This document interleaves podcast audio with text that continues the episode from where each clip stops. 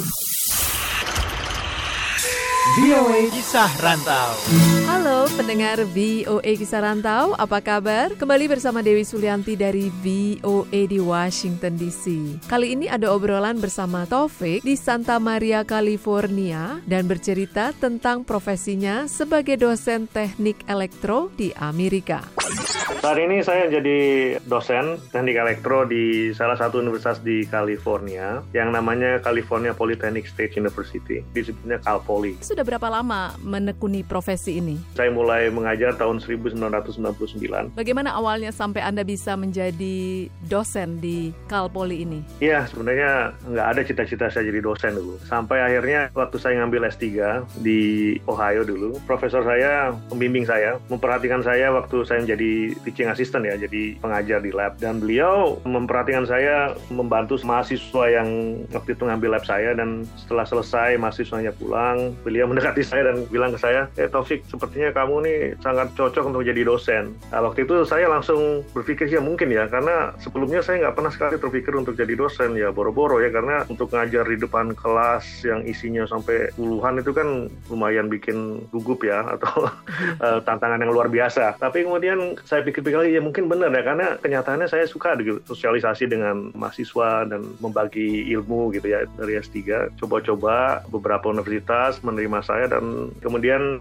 kita pilih yang udah nggak ada saljunya lagi lah karena lumayan udah capek tinggal di daerah tempat dingin. Ya jadi alhamdulillah saya diterima di Kapolri dan semenjak saat itu saya mulai mengajar, meniti karir sebagai akademis. Apakah selama Anda mengajar ini Anda pernah bertemu dengan mahasiswa Indonesia yang ikut dalam kelas Anda? Sudah beberapa kali ya. Cuman kalau tahun ini kebetulan nggak ada. Sebelum-belumnya tuh sudah ada sekitar lima orang ya yang kebetulan mereka ngambil teknik elektro dan awalnya ada beberapa yang udah tahu mereka orang Indonesia dan mereka memperkenalkan diri ke saya. Tapi ada beberapa yang agak malu-malu. Cuman waktu saya baca list nama-nama mahasiswa di kelas saya, kok ada nama Indonesia ini. Langsung samperin, saya langsung tanya kamu Indonesia ya.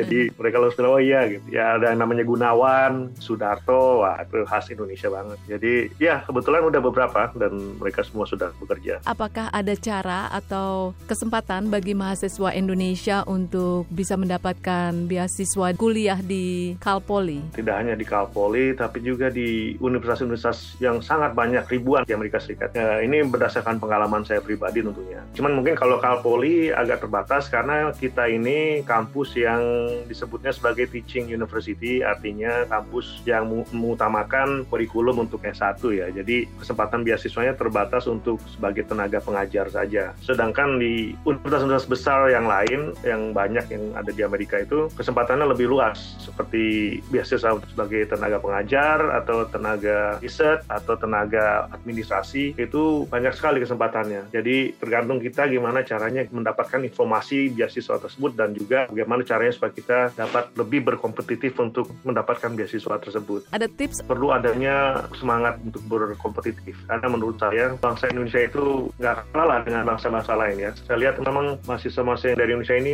lumayan hebat. Nggak kalah hebatnya dengan mahasiswa dari negara lain. Yang perlu ditanamkan adalah itu semangat untuk uh, menjadi generasi yang lebih kompetitif, yang lebih percaya diri. Jadi semangat sekali untuk mendapatkan beasiswa di Amerika Serikat. Jadi pernah saya tulis di salah satu buku yang pernah saya publikasi di Indonesia namanya beasiswa kuliah di Amerika Serikat. Itu tadi obrolan bersama Taufik tentang pengalamannya sebagai dosen teknik elektro di Amerika. Semoga inspiratif ya. Dari VOA di Washington DC, Dewi Sulianti pamit. the voice of America. The